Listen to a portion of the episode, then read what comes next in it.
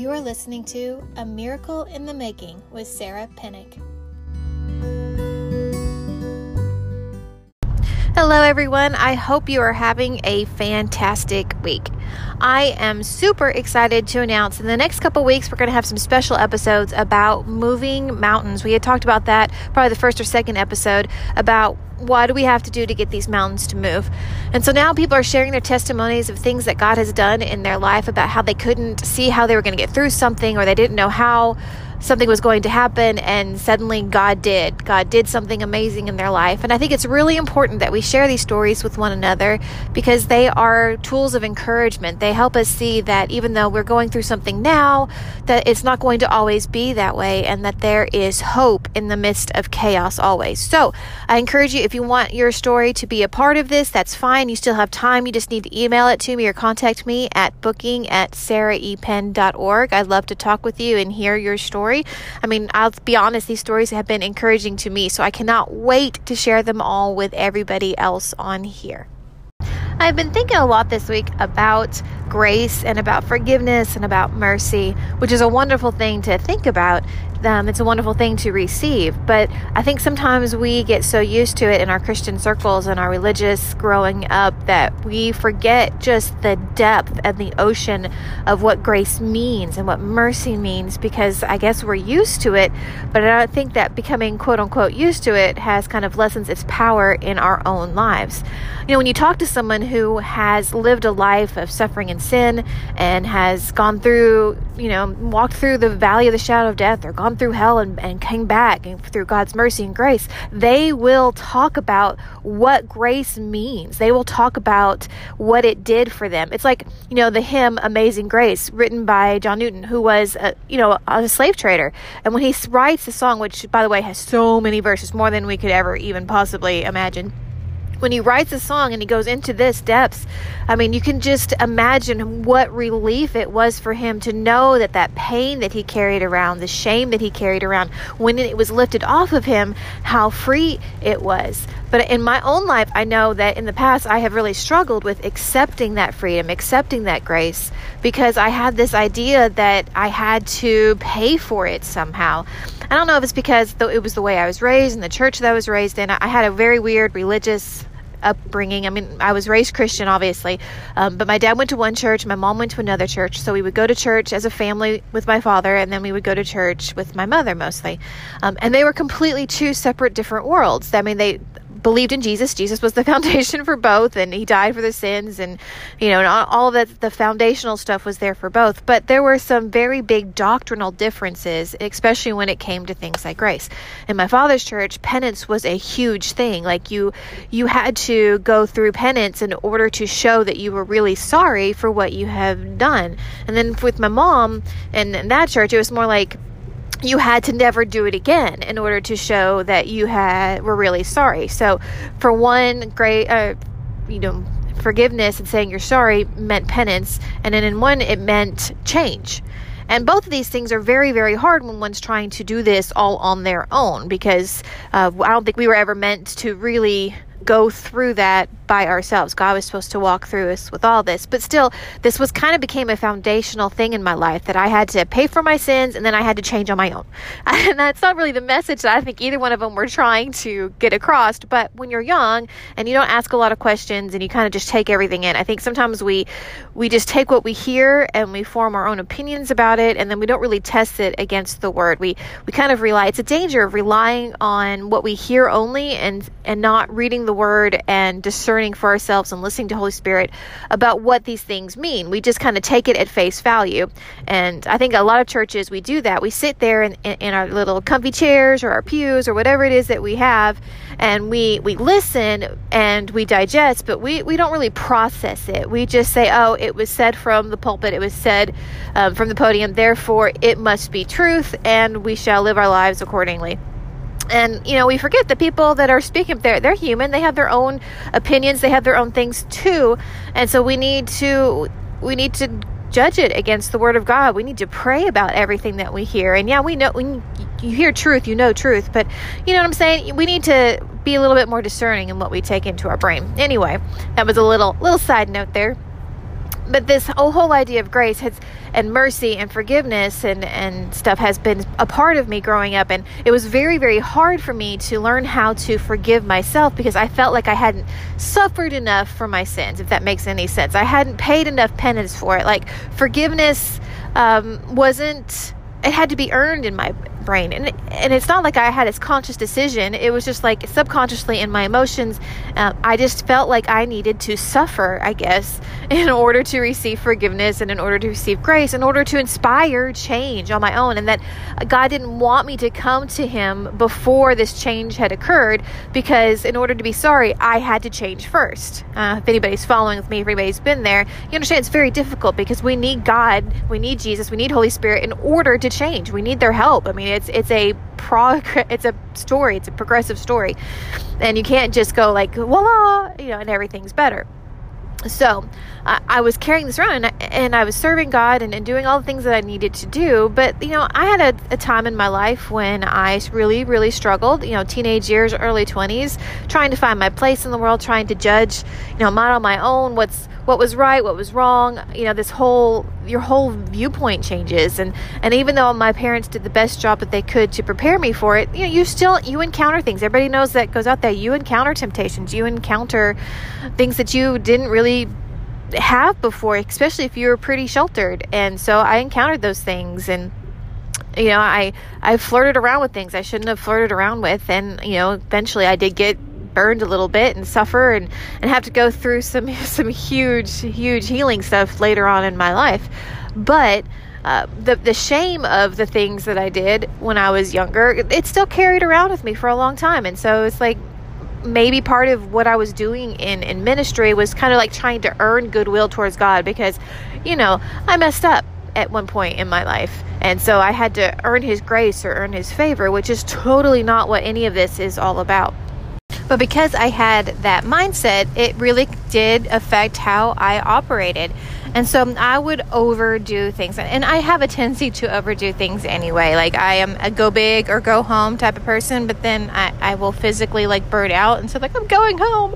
Um, but I will try and I will give, I'll give, I'll give until there's nothing left. And then I will stay into that place of nothing left until I literally just can't anymore. And and then I just, you know, fall into a ball on the floor. And then I rest for a little bit, and then I get back up, and then I do the same thing, or I was doing the same thing over and over and over again.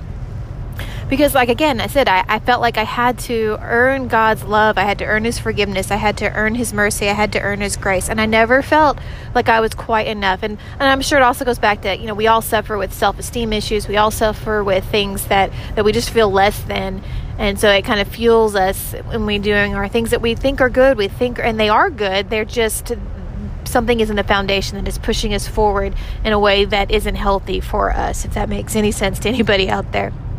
So I was going on life like this, and I just kept feeling that no matter what I did, it wasn't good enough for God. It wasn't enough. It wasn't enough. And I'm not, it's not like I did anything like horribly huge, but you know, when it comes to sin, sin is sin. I, sometimes we have this idea that there's big sins and there are little sins, but you know, anything that separates us from God hurts us, and it. I think you know it it hurts God in a way because He loves us so much and He doesn't want to see us suffer. I mean, I know when I look at my own children, when they do something that is wrong, when they do something that is, especially if it's hurtful towards them, if they do something to hurt themselves, man, I hurt. I hurt, you know, that they didn't listen to me, you know, and they have to suffer. I hate watching them suffer. You know, you say, don't run the house, and they run the house, and then they fall down, they hit their head.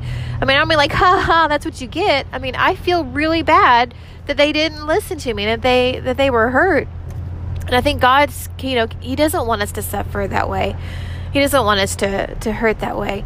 And so we have to remember that we are loved, but still, um, big sins, little sins, I mean, it's all sin. It's all stuff that we need to stay away from, which is why we get back to grace. But anyway, so I was carrying this stuff around, and I remember this this dream, and I had shared this dream with somebody else because they were sharing their story, and it it reminded me of this and i hadn't thought about this dream in a very very very long time but it was one of those dreams that like when you wake up it's like you know you feel like you were just in the presence of god for real and that you know everything just looks differently and you have a completely changed perspective and this is one of those dreams for me where it just it changed everything so i wanted to share it with you because it was so impactful in my own life So in this dream, I was in a cave. It was a very, very dark cave, and there were people around, but they were all in chains, and they were all like suffering in bondage. Kind of like if you would think, um, if you ever watched movies about uh, Egypt and about the Israelites,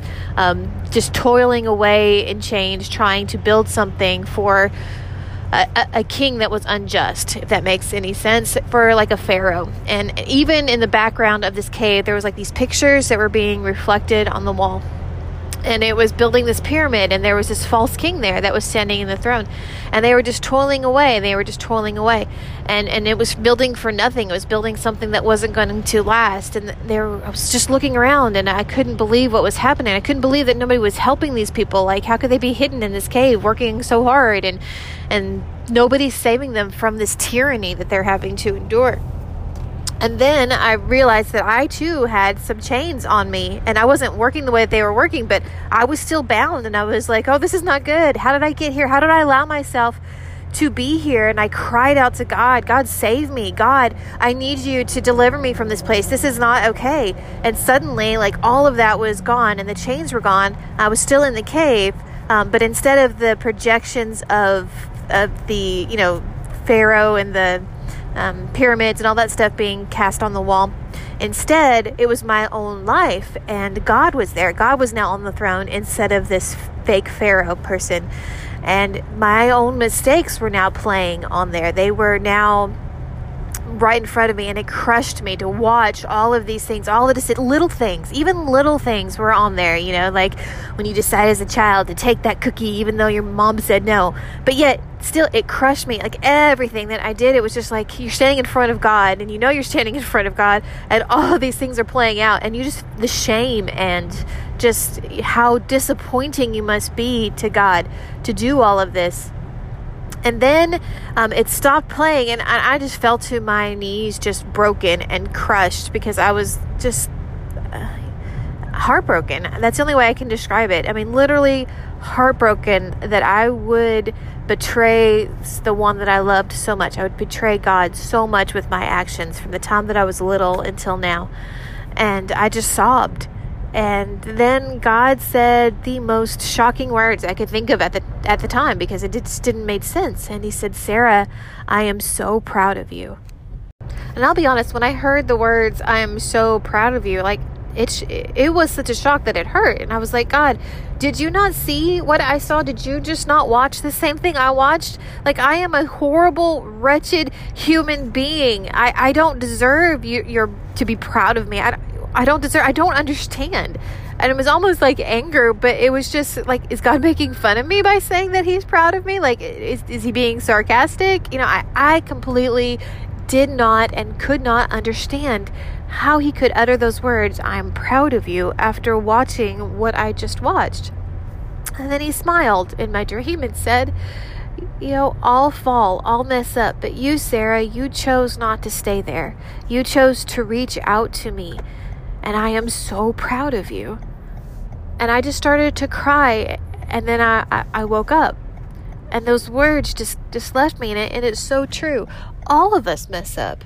All of us, we do stuff that we're not supposed to do at one time or the other. We get angry, we lose our temper, or we get tempted and we fall into it. Things happen and, and we screw up. But what matters is that we choose not to stay there. When we recognize that we have failed, when we recognize that we have done something that isn't right, that isn't just, that isn't godly, that we turn to God and say, God, help me. I messed up. I am so sorry. Be the king of my life. Come and rescue me. Forgive me for my sins. And God does. And, and he's not like a parent, you know, like when your teenager comes home late or does something, admits something stupid, he doesn't have this need to give us this huge lecture, well, blah, blah, blah, blah, blah, blah, and I told you so, blah, blah, blah, blah. And that's kind of what we think will happen when we when we go to God with our sins and regrets. But instead, it's a, I am so proud of you. I am so proud that you admitted that you were wrong and that you recognized the bondage that you were walking into and you called my name. That you reached out to me and made me king again, that you made me Lord again of your life. Come with me. Let's walk out of this place together. That's what grace is. That is what mercy is. It is unimaginably freeing. It is unimaginably great it is truly, like this song says, amazing grace. How sweet the sound when God says your name and says that He is proud of you.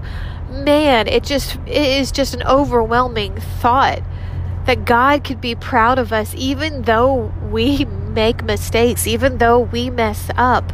God can still be proud of us. It's not the mistake that matters so much. It is what we do next. And we can choose to stay in that mistake. We can choose to wallow in regret and live our life that way and have all of these missed opportunities to know and understand the depth of God's great mercy and love in our life. We can totally choose that. We can carry our past around like baggage if we want to. God gives us free will to do that. But why? Why would we do that when God wants freedom for you? He wants the false pharaohs to fall in your life. He wants those shackles and chains to drop off so that you can be free to be who He created you to be, to bow no longer to another master. And as long as you're carrying away around the, that weight, that sin of sin and regret, as long as you're carrying it around, you are giving room for that false master in your life. You're giving room room for that to still be there, to still dictate and control part of your destiny. You have got to let it go. You have got to let go of what you've done. You have who you were. If God the King of the Creator of heaven and earth, the one who sent his only Son to die on the cross, to suffer because of that sin, and die because of that sin, can forgive you, then who are you to hold on to it? Who are we to hold on to our regrets? If God can forgive us, if God does, are, are, we more powerful than God? Do we have to hold on to these things because God is is unwise in his decisions to to forgive? No. We have to follow God's example and forgive ourselves. Let go of the past. Let go of it. Learn from it, of course, but you don't have to carry the burden of it, the weight of it any longer.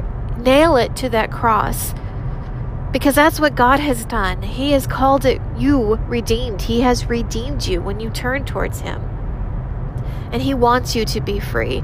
And it isn't always easy. And, and the enemy loves to remind us of our past. But guys, when you finally accept grace and mercy and those memories like come up and they be like, how can you even think about that? You're no better than they were. You did that yourself. And you could say, yeah, but look where I am now. Look what God has done in my life. Thank you for reminding me of what grace means. Thank you for reminding me of my past because I have a better future. Thank you for showing me where I was. And the enemy hates that when you're like, when he tries to use something to destroy you and you're like, yeah, but God, God did this and therefore I am no longer that person. I am no longer there. And I now know how I can show those people how they can see God in the midst of their circumstances. I can now show them how they are a miracle in the making and about how their lives are just going to change. So I challenge you guys accept grace, accept mercy. Don't underestimate its value in any way, shape, or form because it is life changing, it is transforming. It has the power to turn darkness away. It is the light switch that we need. Grace and mercy is power. It is the power of a loving, living God. So hold on to it, accept it, breathe it in if you will. Let go of that luggage that you're carrying around and continue your journey as a miracle in the making because I promise you, as you walk through here, the more that you accept this, the more joy you're going to feel in your life. So, as always, be blessed and you are loved.